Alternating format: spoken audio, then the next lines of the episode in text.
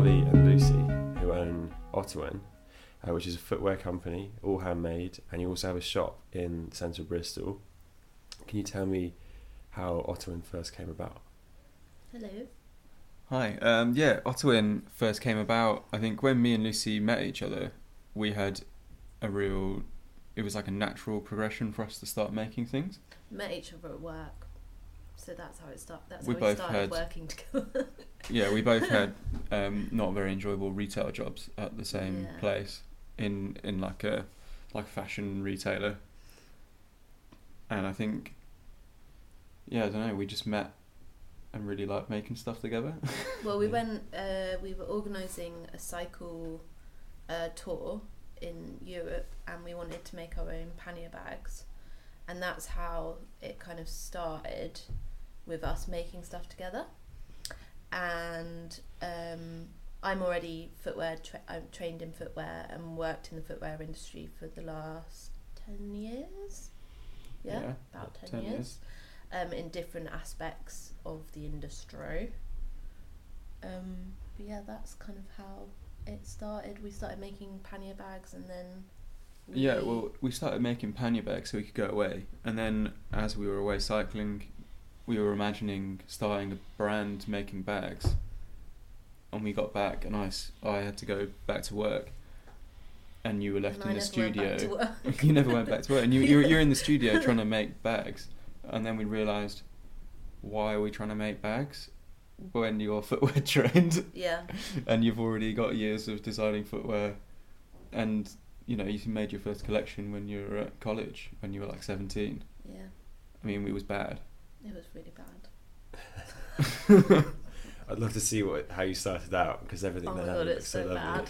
Yeah. what was it it was like gold and camo Gold and turquoise and camouflage.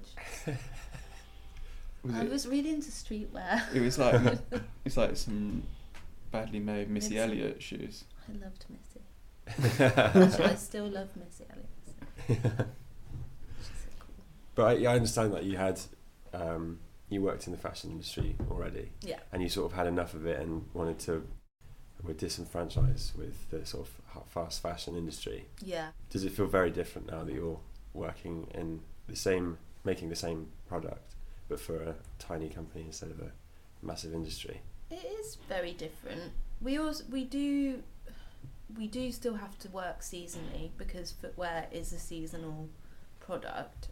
Um, we do like we make styles and we continue them for as long as we can because we have a sh- small amount of leather, so we can only make things for a certain amount of time and then we change the color. Um, but i think the styles are do have longevity. We are designing things that will that will last that will stand the test of time and people will want to wear them like now. They'll want to wear them in five years. After some resoling they'll still be wearing them in 10 years and our colors change because we because we're using industry waste. So often we only get like one or two hides of a certain color which means you know we can only make 20 to 25 pairs in that color and then it's Yeah. run out. So it's kind of like a double-edged sword that like last summer we had this yellow color that was everyone was loving it people were buying it. We made like I don't know maybe like over over 20 pairs of that color and then we ran out and it was You can't get hold of that. and we again. can't we can't get it again Oh. so it's great that we get to use industry waste and sort of like reducing waste in the industry, but also, you know, we'd run out of colour and it was our best Yeah. seller and we can't get it again. That's a shame. Yeah, and uh, it's kind of also, it pushes us to find new stuff and to experiment, and in some ways that that adds a layer to what we're doing. So a lot of what you make is quite influenced by what your customers come in and ask for. You don't just Mm. sort of deliver the products and then. No, we don't really pay much attention. to Oh. our no, we don't really. I think we we make what we want to make. yeah. It's like But also, we do look at what has sold because you'd be silly not to look at what has sold in the past. Um, but we also do what we want, really, don't we? We try not to give the customers too many options.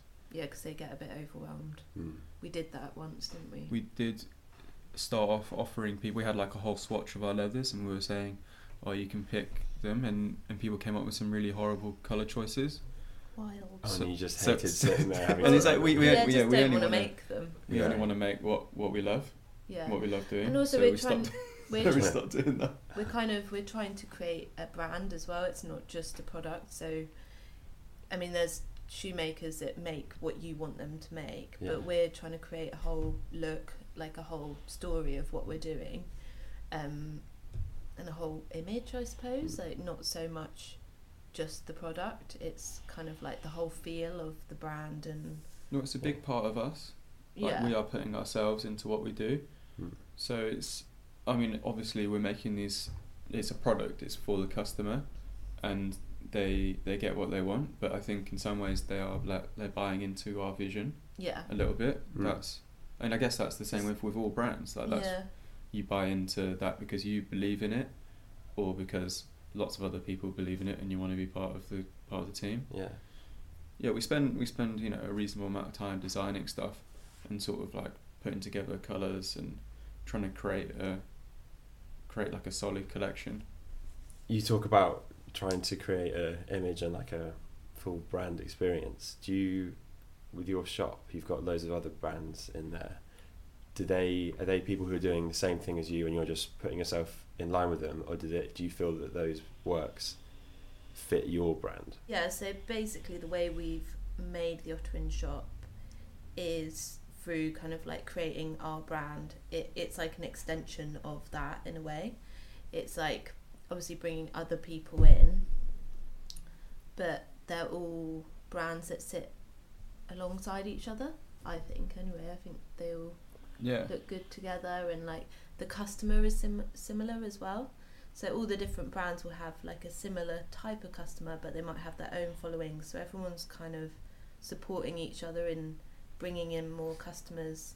Sometimes the hardest thing about running small brands is selling your product or finding a platform to sell your product so it's kind of like if we're all in it together Mm. it's easier for all of us in a way isn't it yeah. They're all they're all like friends. They're all people that we've met over the years of running Ottowin and doing what we do.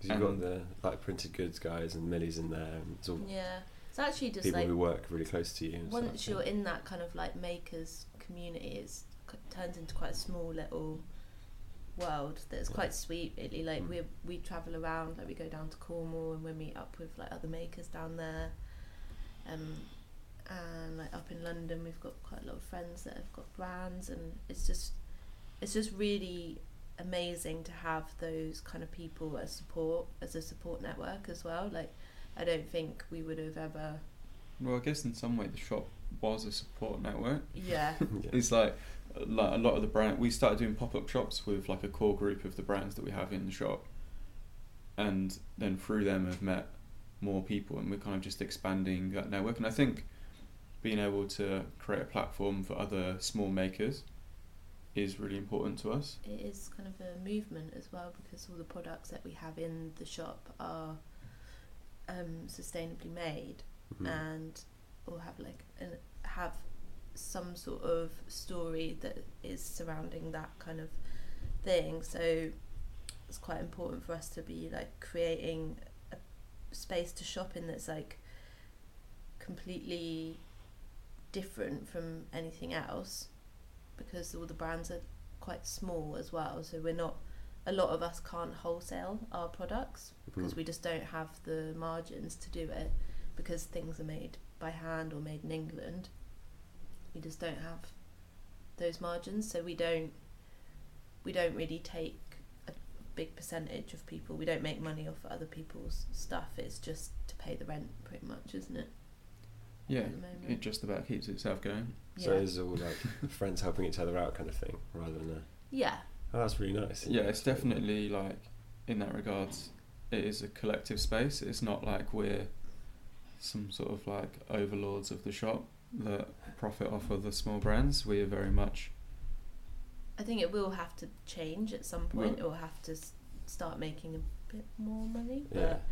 I mean, at the moment, it's like it's ticking along, and you know, it's it's good, isn't it?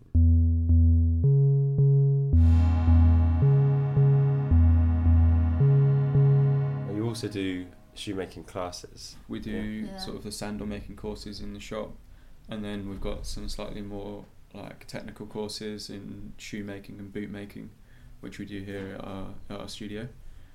Um, and we do sometimes travel around and do stuff as Yeah, well. don't last we? summer we overstretched ourselves. We Yeah. like went to Cornwall to do courses, Devon, London, and and Bristol, and it was very much.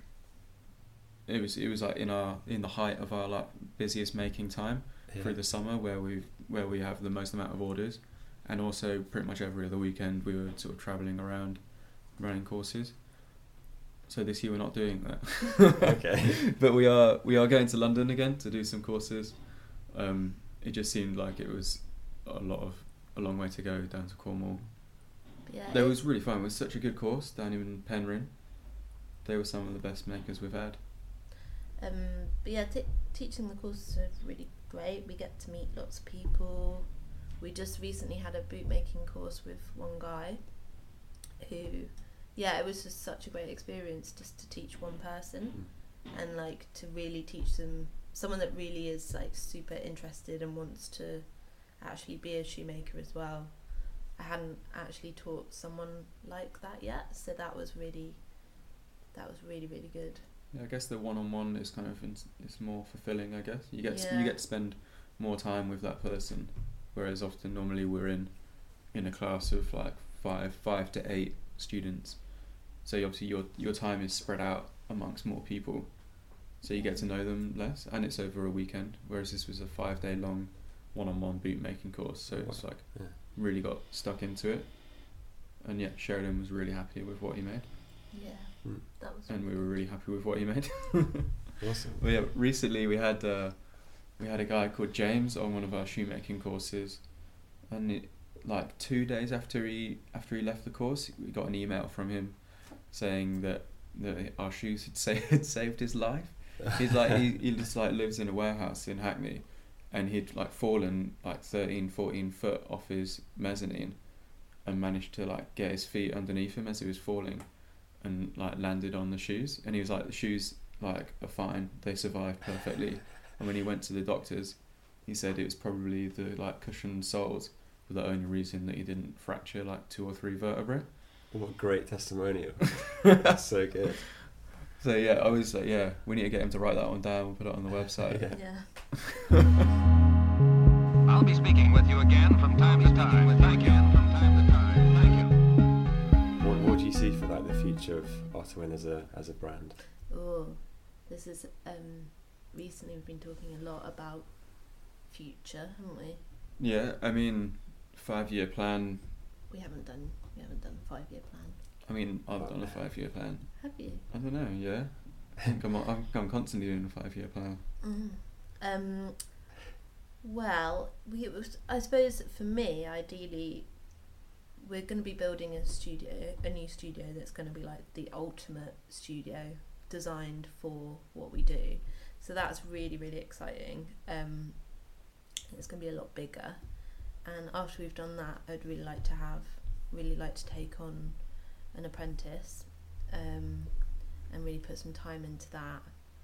Really like to teach someone else, and I think being able to offer like a creative hands on job yeah, something because I mean we find it so fulfilling, like going from a just sort of like a two D material, like an idea two D material, then to create a three D functional object which people can use, you know, for the foreseeable, for like, you know, for years to come.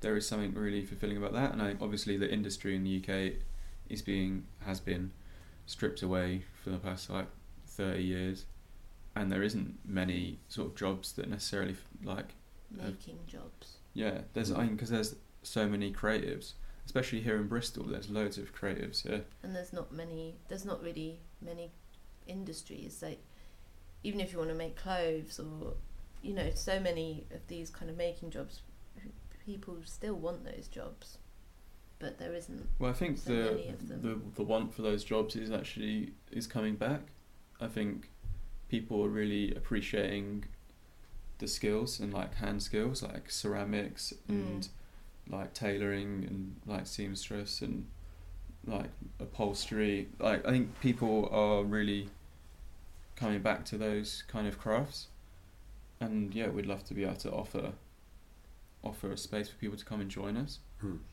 So yeah, that would be one way of being able to like increase the amount of because we can only make so many. So you can only with two of us, you can only make so many pairs of shoes to sell. So you're just never going to get past that kind of boundary of like how many you can actually make. Um, so yeah, I we think need over to. last summer we pretty much hit that boundary. Didn't Yeah, we? we hit. Yeah, that was like really peak peak peak production.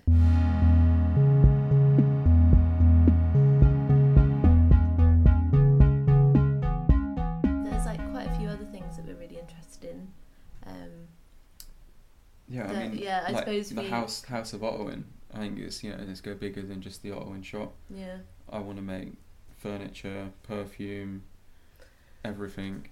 I think I see myself as just like a designer, and and a maker, Yeah. and not necessarily just shoes. Because you studied like fine art, didn't you? Yeah, I studied fine art and did quite a lot of sculpture. A lot of my sculpture was based around the idea of failure. So maybe that's not such a. No, that's Such a also promising- really. Wait, I don't know if that was just because when I was at uni, at uni, I was quite lazy and that it was easier to do that. so no, no, that that piece is meant to fail. Yeah. um, but yeah, I feel like I have lots of ideas for stuff that's that's not just footwear, Mm. and I would love to make them. Hmm. and it's like getting to a point where we free up some time to explore other avenues and these are all things that are still sort of like follow along the same line it's like still part of like slow fashion mindful living and but just yeah creating creating other products that that we really passionately believe in We're now at cruising altitude, 35,000 feet. 35,000 feet. We love designing spaces, and I feel like we would like to go on and do more of that kind of thing. And I suppose our next big project is uh, building studio. the studio. That's Have you designed it yourselves? Uh, yeah. And yeah along but, with our I mean, friend leandros who's an architect yeah, and it's going to be changed a little bit. I th- think. Um, yeah, it's going to be quite a big project. yeah i mean Um, yeah it's big Yeah, it's going to be like big. 30 square meters Wow. Yeah. Well, so are you, what, are you um, building a building from scratch? Yeah. You're not, you're not building- fitting a studio into Yeah, it? we're we building are, we are building a building Oh, wow. Yeah. Really Yeah. exciting. Yeah, so we just built our little studio, and that's kind of a little stopgap. And um, yeah, we're kind of planning yeah that was for our, the building now. our stopgap once we once the loft 60 shut down so that was the space the i guess like the hotbed back to like how did Ottowin begin it was through that studio Yeah, like we wouldn't have been able to create it without that space i think yeah. No, I don't. I don't think we would have. it was um so like after uni after i left me and me and some friends started up our own art studio i guess none of us wanted to leave uni it was like it was a way for us to continue continue all sort of like having a shared space together and that grew into something and we ran it for five years it was like a non non for profit art space and studios and by the end of it we were renting out space to probably like 25 different artists Oh, wow. and that was um, down down near the centre of town, like just off of Old Market. Um, it was that was like a about three hundred square, f- like three hundred square meters, so like three thousand square foot. Um, then yeah, we kind of we were like living there, creating there. Like yeah, it was great. It, It, it a great helped space. us start it up because I don't think we would have if we didn't have those creative people around us and the support and um, also like making our lifestyle as cheap as possible. To kind of start something like this, you need to, if you don't have funding, you need to self-fund it. So it's to make your living costs very cheap is the best way to do it, I suppose Yeah. definitely um, really helped us and yeah just being around lots of different um, creative people that you know when you think you can't do something someone will just be like why, why haven't you tried this and you'll be like nah that won't work and you'll try it and it you know it's just something that you wouldn't have ever thought of before and yeah it's really good Yeah, I mean that's yeah, that's the thing with having lots of people doing different disciplines, like lots of creative minds. Yeah, it just it does sort of like take you down different routes and yeah, points out things that you might have missed. And just like that creative problem solving.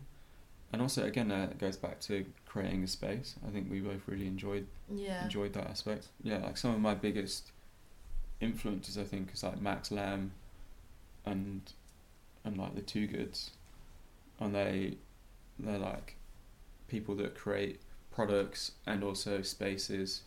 Like Max Lamb, I think he did the like APC flagship store, Hmm. or maybe it was the Acme Studios.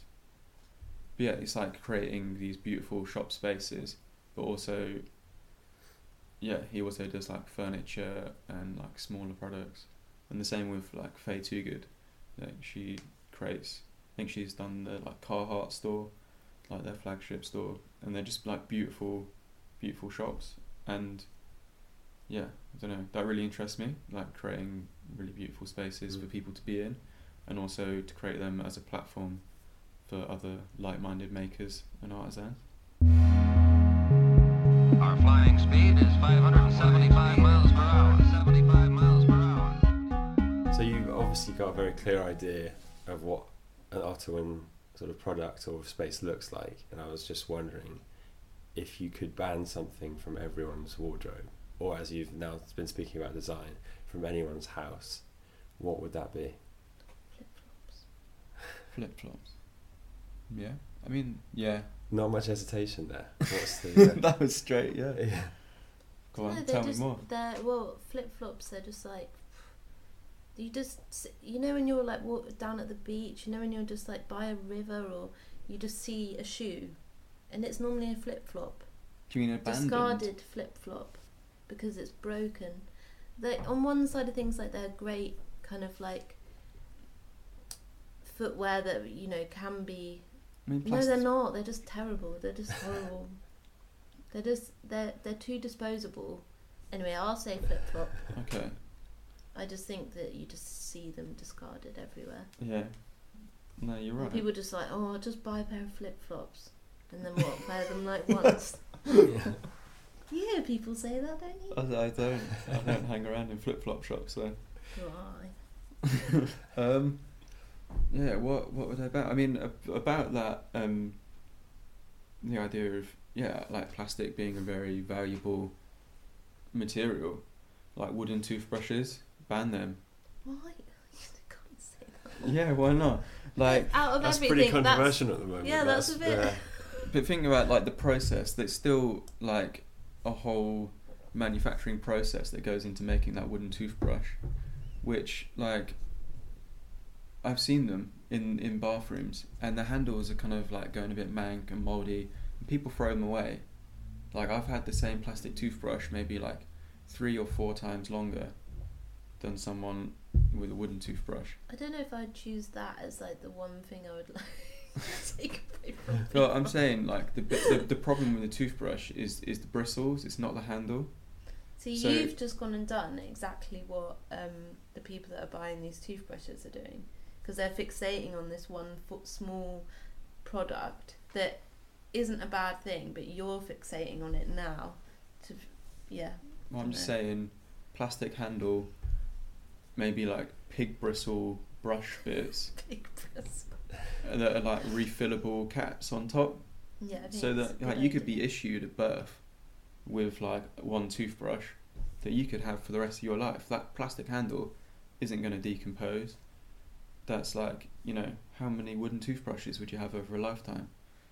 I don't know. I think there's something in that. I mean, there is Yeah. something in that, but if you were going to choose one thing, Okay, that's I just the first thing that came to my mind. it just I think that wouldn't it's be just the thing I would choose. well, you chose flip flops. Yeah, but I've you see them everywhere. I'm seeing wooden toothbrushes everywhere these days as well. And I'm just saying, let's think about the bristles. To have you with us again soon. Thank you. Again soon. Thank you. How do people find Ottowin?